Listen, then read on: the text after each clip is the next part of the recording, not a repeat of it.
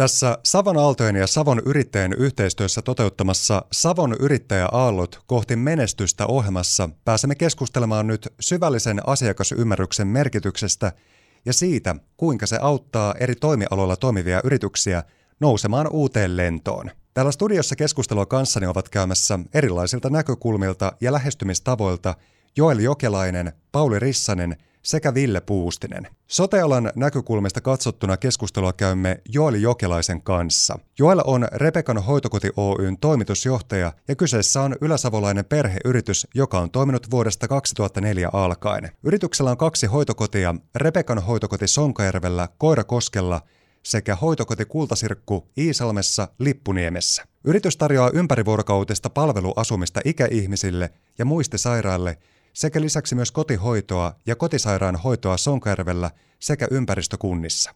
Ohjelmisto- ja asiantuntijapalveluiden näkökulmaa keskustelun tuo Pauli Rissanen. Pauli toimii tuotannon esimiehenä kuopiolaisessa 3D-talossa. 3D-talo sai alkunsa, kun neljä startup-yritystä Kuopiossa – päätti tuottaa teollisuuden virtuaalitodellisuusratkaisuja ja visualisointeja yhdessä. Matkailualan näkymistä käymme keskustelua puolestaan Pro Restaurants Oyn toimitusjohtaja Ville Puustisen kanssa. Pro Restaurants Oy on yliopistokaupungeissa sekä matkailukeskuksissa toimiva juoma-, viihde- ja ruokaravintolakonserni, jonka kotipaikkana toimii Kuopio. Lämpimästi tervetuloa vieraksi Joel Jokelainen, Pauli Rissanen ja Ville Puustinen. Kiitos. Kiitos. Kiitoksia. Aloitetaan ensiksi keskustelua sinun kanssa, Pauli. Ohjelmistolan tilanteeseen, jos mennään ihan yleisellä tasolla, niin miltä toimialan tilanteet näyttää juuri tällä hetkellä? Osaajapulasta puhutaan. Että, että Suomessa tuntuu, että sitä, se on se isoin, iso haaste tällä hetkellä. Se ei ole meitä ihan kauheana koskettanut, mutta siitä puhutaan. Jos katsotaan yleisesti koko maata, niin miten sitten ohjelmistoala on selvinnyt tästä talouden takapakista ja siitä, että kärsitään siitä osaajapulasta? Käsittääkseni ihan ok, että jos meitä on rakennusalaa tai näitä, niin tuntuu, että siellä, siellä on isoja, isoja yteitä ja siitä puhutaan paljon, mutta ohjelmistoala kuitenkin on pärjännyt ihan ok. Mistä se sitten erityisesti johtuu? Hyvä kysymys. Hyvä kysymys. Ehkä ohjelmistobisnes on sen verran globaalia ja Teamsin kautta pystytään, pystytään tuota, niin, tietoja ja taitoa jakamaan, niin tuota, ehkä tämmöinen globaalius, alan globaalius voisi olla yksi semmoinen syy. Mitkä on sitten alan suurimpia haasteita? Edelleenkin se osaajapula. Sitten lainsäädännöstä on, on ollut puhetta, että se on jotenkin hidas ja tahmea. Tämän tyyppiset asiat on siellä haasteen, haasteena. Eli jos sitä lainsäädäntöä saataisiin jotenkin vähän nopeutettua ja vetristettyä, niin se auttaisi ihan merkittävästi asiaa. Kyllä. Ja tämä Suomi on suhteellisen jähmeä, että jos mitään byrokratiaa ja verrataan vaikka Viroon ja sote-puolen digiratkaisuja, niin onhan ne hoitanut ne huomattavasti paremmin kuin me suomalaiset. No haasteet on aina myöskin läsnä varmasti ihan jokaisella toimialalla ja eri tehtävissä, mutta aina siellä, missä on haasteita, on myöskin mahdollisuuksia. Minkälaisia mahdollisuuksia sitten tulevaisuudessa muun muassa sillä ohjelmistoalalla muun muassa oikein onkaan? Korkeasti koulutettu kansakuntahan me ollaan että on meillä tavattomat mahdollisuudet olemassa ja minä uskon siihen, että Suomesta löytyy yrittäjyyttä, yrittelijäisyyttä sekä tietyn tyyppistä luovuutta. Ja uskon, että on, suomalaiset on myös hyviä kommunikoimaan, että, tuota, että, että eri alojen välillä kommunikoidaan ja tehdään reippaasti töitä, niin hyvää tulee. Jos mietitään sitä tulevaisuutta vaikka tämmöisellä kymmenen vuoden aikaikkunalla, niin miltä se oikein sitten näyttääkään? Niin, no globaalisti, kun ajatellaan nyt maailmaa, niin uhkakuvia on valtavasti. Mä haluaisin uskoa, että semmoisen tietty pohjakosketus on tässä niin kuin otettu tai se tulee olemaan lähitulevaisuudessa ja sitten kymmenen vuoden päästä kaikki on paremmin. Jos mietitään 3D-taloa, se on tunnettu ja kasvava ohjelmistoalan yritys. Miten teillä on sitten onnistuttu taklaamaan niitä haasteellisia aikoja? No joo, haastavia aikoja on ollut, että, että oikeastaan viime vuosi meillä meni hyvin, mutta sitä edeltävät vuodet niin oli, oli haastavampia. Ja itse kullekin meille, että se oli koronaa sun muuta ja tehtiin, tehtiin isosti tuotekehitystä ja näin poispäin, niin se sitten, sitten tota oli, oli kovaa touhua, mutta mm, sinnikkyyttä sitä on vaatinut itse kultakin. Ja sitten meidän on pitänyt niin kuin pistää osaa porukasta pihallekin silloin, silloin tota, niin valitettavasti pari vuotta sitten, mutta me ollaan nyt otettu toivottavasti se pohjakosketus ja tästä lähdetään, lähdetään sitten kasvuun ja ollaan kasvun tiellä ja tänä vuonna pyritään 30 prosentin kasvuun taas. Kun halutaan sitä kasvua, kasvua niin se pitää sieltä löytää se oma lokero. Ja meillä tietysti oma lokero löytyy tietyllä tapaa siitä rautapuolesta, että me tehdään virtuaalitodellisuuden ratkaisuja. Niitä on sata kunta Suomessa, ketkä tarjoaa niitä palveluita, jolloin se kilpailu ei ole valtavan kovaa meillä. Mutta se on kasvavaa ja se on to- toki globaalia. Mutta mä sanoisin, että se kasvun polku löytyy sieltä, että niitä meidän asiakkaita kuunnellaan tarkalla korvalla. Että heillä on joku haaste ja ongelma ja me syvästi ymmärretään se ja taklataan se haaste niin tuota, sitä kautta. Kun mietitään vaikka 3D-taloa, niin Pauli, teillä on aika merkittävä yhteistyö muun muassa puolustusvoimien kanssa. Avaa vähän kuuntelijoille tarkemmin, että mistä tässä oikein on kyse. Joo, ihan mahtavaa, mahtavaa lähtö. Siis ollaan siitä kiitollisia, että ollaan päässyt tekemään niitä, mutta ensihoitopaikasta on kyse. Eli siellä virtuaalisesti varusmiehet pystyy reenaamaan sitä, kun äh, varusmiehelle käy huonosti virtuaalisesti. Ja siellähän voidaan sitten tehdä vammoja erinäköisiä ja niitä sitten hoidetaan. Ja siinä on muun muassa semmoinen ominaisuus, että sitä pystytään tiimityöskentelyä tekemään verkon yli virtuaalitodellisuudessa. Ja minkä takia se tehdään, tai minkä takia siitä on hyötyä esimerkiksi, niin on se, että kun se puolujoukkue teltta roudataan sinne mettään, niin siinä menee puoli päivää, ja puoli päivää menee sitten, kun se tuodaan sieltä takaisin. Niin tota, se harjoitusaika jää verrattain lyhyeksi. Niin nyt tämä virtuaalinen harjoittelu niin tota, mahdollistaa sen, että pystytään tekemään reeniä enemmän ja keskittymään siihen olennaisiin asioihin. Ollaan puolustusvoimien kanssa edetty ja sitä luottamusta rakennettu, että aina projekti kerrallaan, pieni projekti kerrallaan kasvatetaan sitä luottamusta ja yhteistyötä ja etsitään sitä sopivaa oikeaa suuntaa heille. Puolustusvoimien kanssa kun toimii, niin se on aika selkeää ja siellä asioita mitataan ja asiat joko toimii tai ei toimi ja palaute on suoraan, niin se on tota, niin, sopinut meille erittäin hyvin. Ja lisäksi täytyy mainita, että siinä tuntuu, että kun onnistutaan niissä projekteissa, niin se ei ole pelkästään se projektista tuleva korvaus se juttu, vaan se, että tuntuu, että tehdään jotain arvokasta. Se tietty selkeys sitä paistaa läpi, että ketkä on, ketkä on tota, varusmiespalveluksen suorittanut, niin muistaa sen, että, että, että rutiinit ja aikataulut on aika, aika selve, selviä siellä ja asioita tehdään, tehdään tietyllä tavalla tavoitteellisesti. Ja, ja tota, siinä on sekin metka, että se on, se on niin tavattoman iso koulutuslaitos, niin ne ymmärtää siellä, siellä päässä myös pedagogiikan päälle sun muuta, niin tota, näitä ajatuksia on tosi, tosi upea vaihtaa. Kun mietitään vaikka sitten sitä mahdollisuuksia, mistä tuossa jo aikaisemmin puhuttiin, niin onko tästä ideasta sitten mahdollisuus selostaa tuotteita myös muiden maiden puolustusvoimille tai vaikka Natolle? Ilman muuta. Ilman muuta on. Että, että siihen tähätään, tähätään ja sitten, että tässä tota, niin, Ruotsikin kohta, kohta Natossa, niin minä en ymmärrä, että minkä takia se ei toimi siellä, jos se toimii täälläkin. Teillä on hienoja ideoita jo paljon, joita te olette lähtenyt työstämään menestyksekkäästi. Onko uusia tuotteita parhaillaan suunnitteilla ja uusia aluevaltauksia tietenkin? Meidän ytimessä on 3D-tolla virtuaalinen koulutus ja perehdytys. Ja siellä erityisesti se, että me, meidän koulutukset täytyy olla immersiivisiä, immersiivisiä että, että siinä pitää pystyä sillä eläytymään siihen eläytymään siihen, että se byte tuotemerkin tai palvelu alle meillä menee se, ja sitä alustaa kehitetään jatkuvasti, jotta päästään säpäkämmin ja säpäkämmin siinä projektissa aina alkuun. Ja siellä on semmoisia moduuleja, mitkä sitten lyödään läjää, ja siinä saadaan asiakkaalle valmiita virtuaalisia koulutuksia. 3D-talo on myöskin mukana Savon yrittäjän International Call kansainvälistymispalvelussa. Onko se kansainvälistyminen teillä strategiassa vai onko kyse enemmänkin kansainvälisten markkinoiden tunnustelusta? Strategiassa sekä tunnustelussa. Eli meillä on 2025 ajatuksena polkasta ulkomaille isommin, niin tämä International Call sattui meille tosi hyvää saumaa, että päästään ottaa tuntumaan tuohon Pohjois-Ruotsiin ja sitten Puolaan. Eli kun puhutaan tuosta kansainvälistymisestä, niin suomalainen ohjelmistoalan yritys voi olla kansainvälinen? Kyllä voi, ja on, on lukematon määrä hyviä esimerkkejä, niin mennään niiden tota, niin vanavedessä. Minkälaisia asioita se teiltä erityisesti vaatii? No ohjelmistopuolella tietysti kieliversiot tulee nyt ekana, ekana mieleen. Sitten jos mennään tuonne eksottisimpiin maihin, niin kulttuuria pitää ymmärtää, mutta kyllä me mennään askel kerrallaan, että tuossa nyt on toi Pohjois-Ruotsi ja Puola on nyt tuossa höplällään ja ollaan me, siis, ollaan me siis tehty Jenkkeihin ja Saksaan ja Kiinaankin niin kuin projekteja, yksittäisiä projekteja, mutta se ei ole ollut niin systemaattista, että nyt, nyt lähdetään tota, tota polkua pitkin. Niin tota, kieliversiot nyt tulee ekana mieleen, mutta aika lailla samantyyppisiä ihmisiä ne on Ruotsissa kuin Suomessakin. Savon aallot. Nyt pääsemme keskustelemaan matkailualan näkymistä ja tätä keskustelua käymme Pro Restaurants Oyn toimitusjohtaja Ville Puustisen kanssa. Ville, miltä se yrittäjän taival on tähän mennessä oikein sitten tuntunut?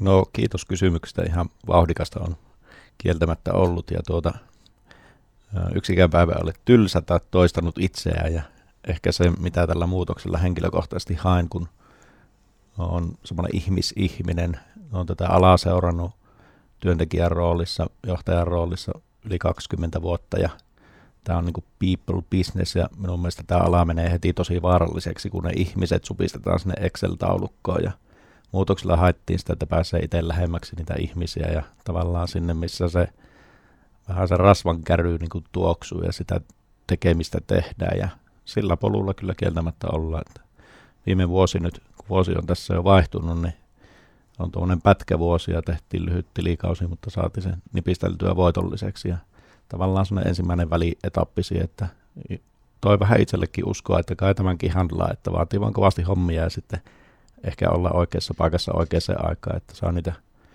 saa niitä hyviä ihmisiä sitten puolelle ja samoihin joukkueisiin töihin, mutta ihan kiva tuntunut.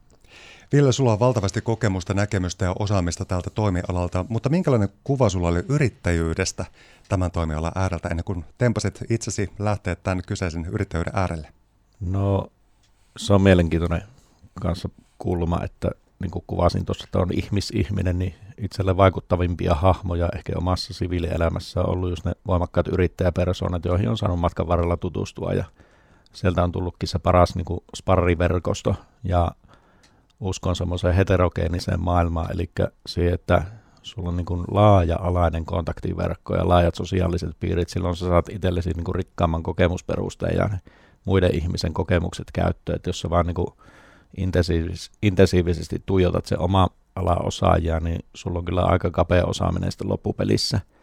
Eli tuota, omasta verkostosta vaikkapa niin semmoisia vaikuttavia persoonia, niin toimii yrittäjinä hyvin erilaisilla aloilla. Joku on keksinyt jonkun tuotteen, minkä hän on myynyt maailmalle, ja joku tekee päivästä toiseen niin kuin systemaattisesti vaikka hyvää ruokaa, mitä he myyvät vähittäiskaupan ketjuihin. Ja hyvin niin kuin laaja-alainen kontaktiverkosto ja sitä kautta tullut ehkä semmoinen niin kuin näkemys siihen, että mitä se yrittäjän toimi on ja kieltämättä yllätyksiäkin on tullut, että on se tottunut toimimaan korporaatiossa, missä moni asia oli ratkaistu ja siellä on iso legio tekemässä niitä asioita, niin nyt sitten huomaa olevansa monesti uuden äärellä, että niin tämmöistäkin pitäisi päättää ja sitten arvotaan, mikä kumpi tekee ja kumpi päättää. Että tullut jänniäkin tilanteita, mutta kaikesta on selvitty.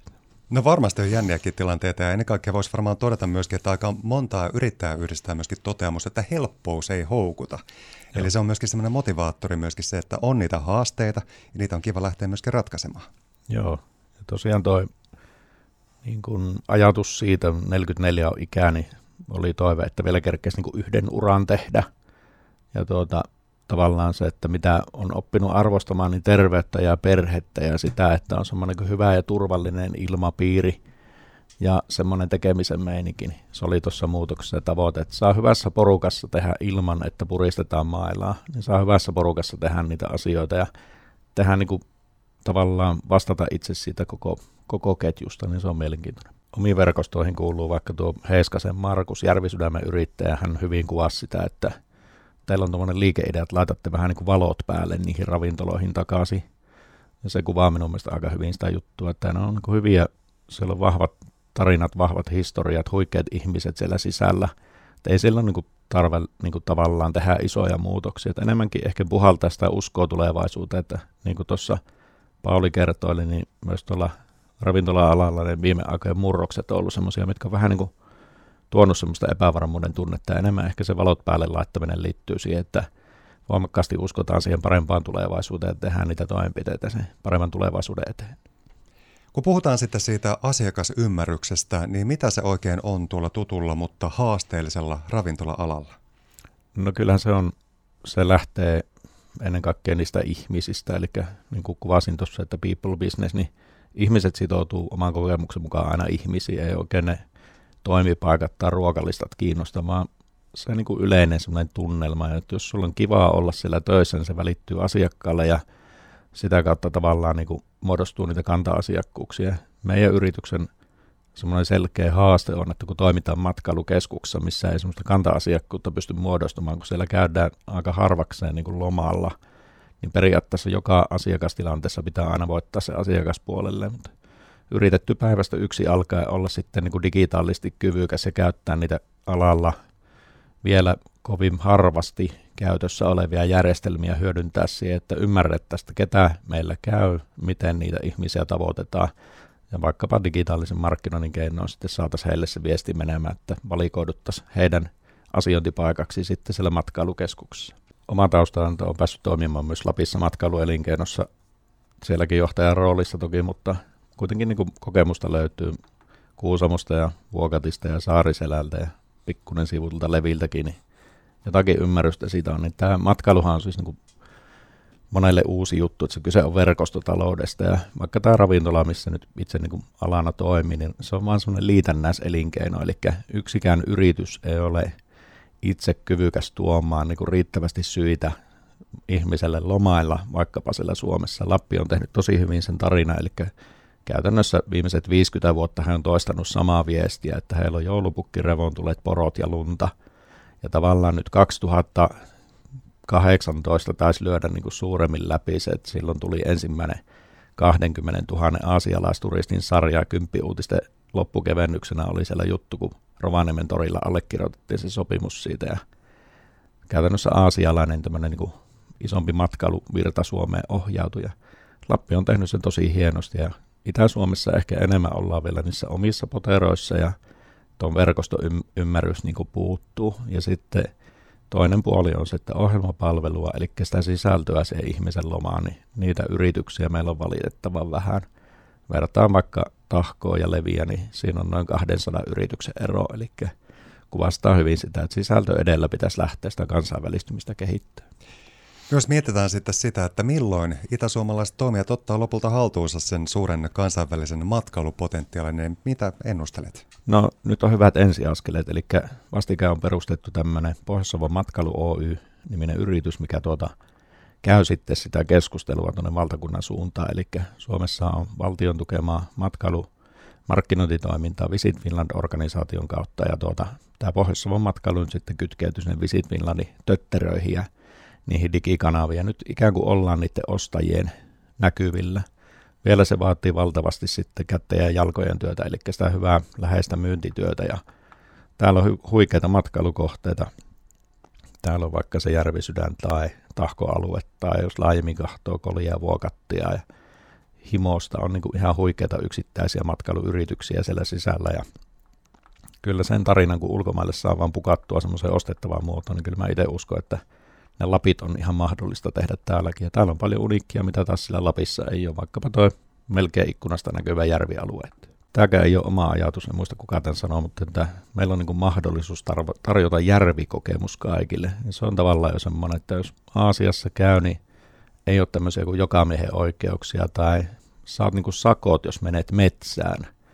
Meillä on niin siihen tarjota jo semmoinen vastavoima. Ja järvikokemus kaikille, niin voidaan tarjota talvella jäällä kävelyä, pilkkimistä, luistelua, siis niin kuin valtava kirjo aktiviteetteja, mitä tavallaan itse pidetään ehkä itsestään selvänä, mutta sitten tuommoista suurkaupungissa elävästä ihmisestä, niin ne on kyllä aika eksoottisia juttuja.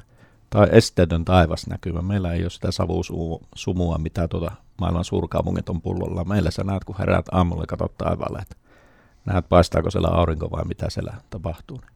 Täällä on aika huikea hienosti asiat, se vaan pitää tosiaan pystyä pukkaamaan kestäväksi matkailutuotteeksi, ettei pilata tätäkin maata, mutta tavallaan niin kuin tuodaan se ihmisille ostettavaksi ja saavutettavaksi. Minkälaisia ajatuksia sulla tulee mieleen siitä, että kun tässä muun muassa viime vuosien varrella on puhuttu siitä, että suomalaisessa matkailussa nostettaisiin muun muassa meidän suomalaista perinteistä kesäviileyttä sitten vahvemmin esiin. Jos mietitään vaikka monia Euroopan maita, joissa lämpötilat nousee kesäaikaan sinne 40 pahemmalle puolen, niin voisiko tässä olla yksi valtti siitä, että nautitaankin tästä suomalaisesta kesäviileydestä? Joo, se kuulostaa hassulle, mutta se ihan oikeasti on matkailuelinkeinossa niin tuotteistettu paketti ja käytiin muutama vuosi sitten tutustumassa Kenevejärven rannalla matkailutuotteeseen, missä tuota asiakaskunta tulee Saudi-Arabiasta. Tyypillisesti tullaan omalla koneella, ollaan koko kesää, tuoda autot, palvelusväki, kaikki mukana. Sen yhden leikion vahvuus oli 16 henkeä, yksi perhe, niin kuin millä oli nämä tukihenkilöt siellä mukana. He oli koko kesäksi tullut sinne Kenevejärven rannalle nimenomaan sitä Arabian sitä kuumuutta karkuun. Ja siitä on joku 5-6 vuotta aikaa ja tavallaan kun on sen niin kuin nähnyt käytännössä, niin tavallaan sekin voi olla ihan hyvä valintaperuste. Tässä juttutuokiossa keskustellaan teidän kanssa syvällisestä asiakaskokemuksesta ja asiakasymmärryksestä, mutta tämähän on tavoitteena aika vaikea, koska matkailussa on eri kohderyhmiä ja asiakasryhmiä on paljon. Miten tämä huomioidaan itäsuomalaisessa matkailussa? No mun mielestä sitä uskoa siihen verkostotalouteen ja ylipäänsä siihen, että miksi ne ihmiset matkailee. Että toi, itse uskon semmoiseen, että ihmisillä ei ole mihinkään hävinnyt se tarve kohdata toista ihmistä. Se on niin kuin syy käydä ravintolassa tai syy matkailla. Haetaan niitä elämyksiä. Nyt on sitten vaan kyse siitä, kuka pystyy sen tarjoamaan kestävästi ja sillä lailla, että se saadaan niille ihmisille, joille se Suomi tai tämä Itä-Suomi voisi tarjota parhaimmistoa, niin niille niin kuin tietoon ja ostettavaksi. Maailman suuret matkailumaat käyttää hirveät määrät rahaa siihen, että ihmisiä saa ohjeltua niitä matkailuvirtoja. Massaturismi on tavallaan myös ongelmallinen, että siinä ei ole kaikki ihan kestävällä pohjalla. Suomessa on tosiaan hienoja onnistumisia yksittäisten matkailukohteiden ympärille. Uskon kyllä itse, että täälläkin on meillä mahdollisuus tehdä asioita – valtavan paljon paremmin kuin tällä hetkellä tehdään. Kuten tiedetään, niin maailmantilanteet ovat aika radikaalisti muuttuneet tässä muutaman viime vuoden aikana. Onko Itä-Suomeen sitten vaikea kenties houkutella ulkomaisia turisteja, koska Venäjän raja on aivan tässä lähellä? Joo, varmaan puolensa ja puolensa. Matkailuhan elää niin kuin monesta tulovirrasta ja vaikka tuo Paulin puheenvuorossa nostettu puolustusvoimayhteistyö, niin se on valtava iso esimerkiksi matkailuvirtojen lähde, eli kaikki lento, kansainväliset lentoharjoitukset ja muuten näkyy suoraan hotellien käyttöasteissa ja tavallaan tuo niin kuin ajatus siitä Venäjän rajan läheisyydestä, niin venäläiset oli valtavan tärkeä matkailijaryhmä Itä-Suomessa. Itsekin kun alalla aloitin, niin meillä kävi tahkolla silloin niin kuin 20 000 venäläistä vuositasolla. Nyt se on iso lovi, kun niitä ihmisiä ei näy. Ja tuota, tilalle on tullut uusia asiakasvirtoja vaikkapa Baltian maista. Tavallaan se tuo niin kuin jollekin kohderyhmälle ehkä turvattomuuden tunnetta, jollekin semmoista eksoottisuutta ja vaaran tunnetta, joka taas voisi olla se matkailumotiivi. Mutta ehkä enemmän niin kuin lähtisin siitä ajatuksesta, että löydettäisiin ne suomalaisen tuotteen kiinnostuneet ostajat ja vaikkapa se Keski-Euroopan niin kuin Benelux-maat, niin he on niitä Suomen kesämatkailun niin suurin potentiaali ja tavallaan ehkä myös tämän alueen suurin potentiaali. Sitten aasialaisten ja brittituristen rahan käytössä on valtavan isoja eroja.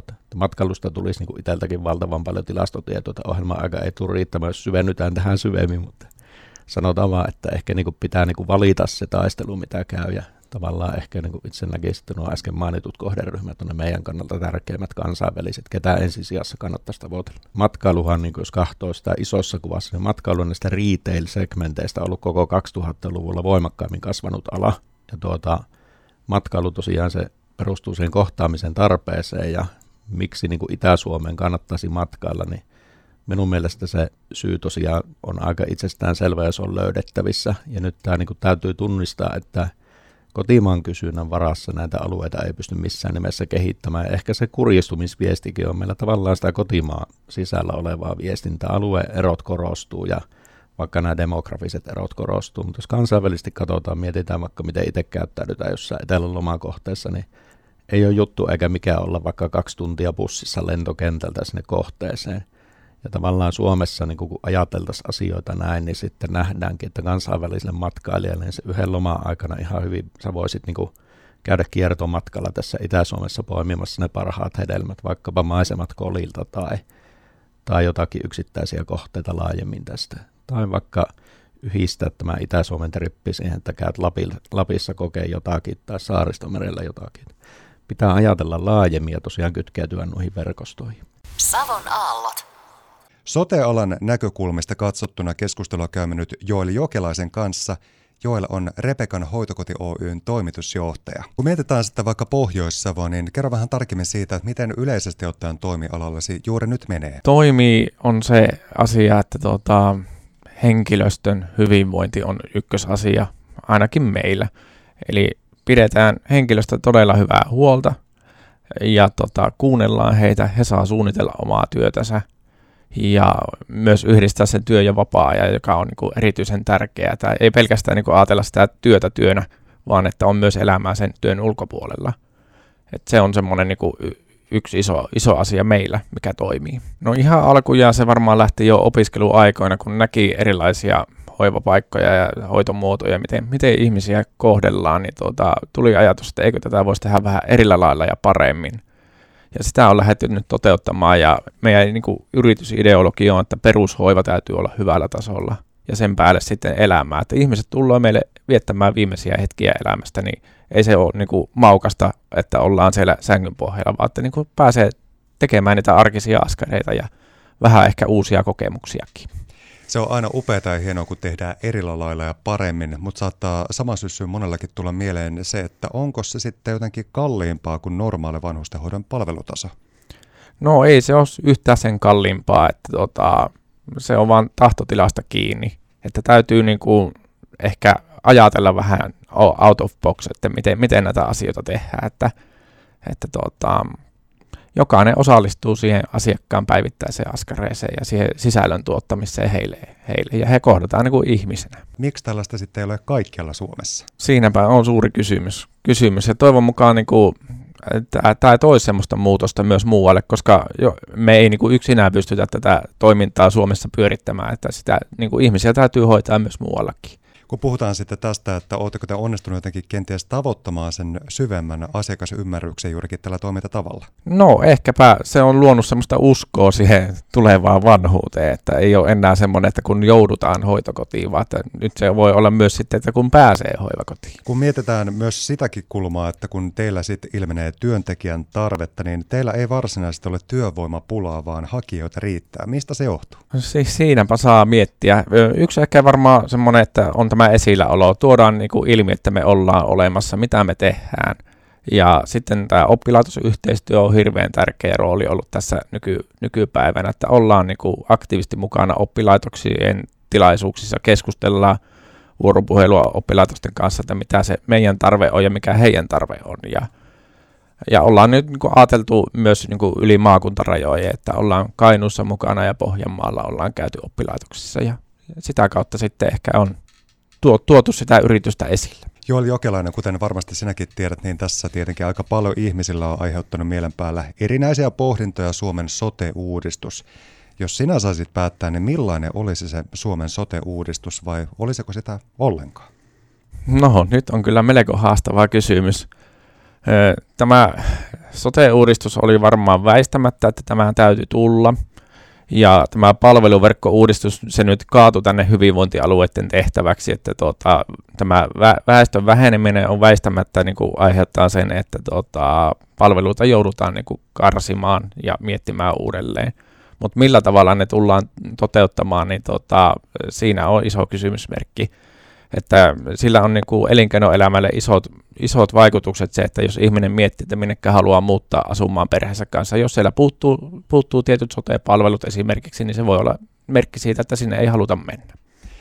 Olet yksi Pohjois-Savon hyvinvointialueen yrittäjäfoorumin yrittäjäjäsenistä. Mihin asioihin tänä vuonna hyvinvointialueiden pitää kiinnittää huomiota, jotta asiakasymmärrys toteutuu? No, entistä enemmän näitä palveluseteleitä tuoda, tuoda sitten niin kuin käyttöön, että tuota, on mahdollisuus sitten asiakkaalla valita, valita sitä saamaansa palvelua ja sillä kautta niin kuin helpottaa sitä tavallaan sitä hyvinvointialueen kuormaa, että pystytään niin kuin yrityksinä tuottamaan näitä palveluita. Jos mietitään sitä tulevaisuutta, niin minkälaisia visioita ja näkemyksiä siitä tulevaisuudesta sinulla itselläsi on? No mielenkiintoinen, mielenkiintoinen katsaus on tulevaisuuteen, että ehkä nyt on sillä tavalla, että halutaan tavallaan kehittää ehkä jo olemassa olevia toimintoja ja seurata, että missä kohtaa voisi olla niitä palveluaukkoja ja lähtee ehkä sitten siihen iskemään, että mielenkiinto on tehdä jotakin enemmänkin kuin tällä hetkellä. Mutta se, että mitä se tulee olemaan, niin sitä ei vielä, vielä tiedetä. Entäs jos mietitään sitten ylipäätänsäkin sitä, miten koko teidän alalla tuo tulevaisuus näyttäytyy, niin mitä se oikein tarjoakaan? Toivon mukaan tämä tavallaan tämä kriisin aika saadaan niin kuin ohi ja päästään niin kuin saamaan se työrauha tälle hoitoalalle. Että löydetään niin kuin semmoinen hyvä yhteistyö, että työntekijöillä on hyvä olla, palkkataso on hyvällä tasolla ja sitä kautta niin kuin päästään, päästään, niin kuin, päästään tekemään sitä työtä, työtä niin kuin rauhassa.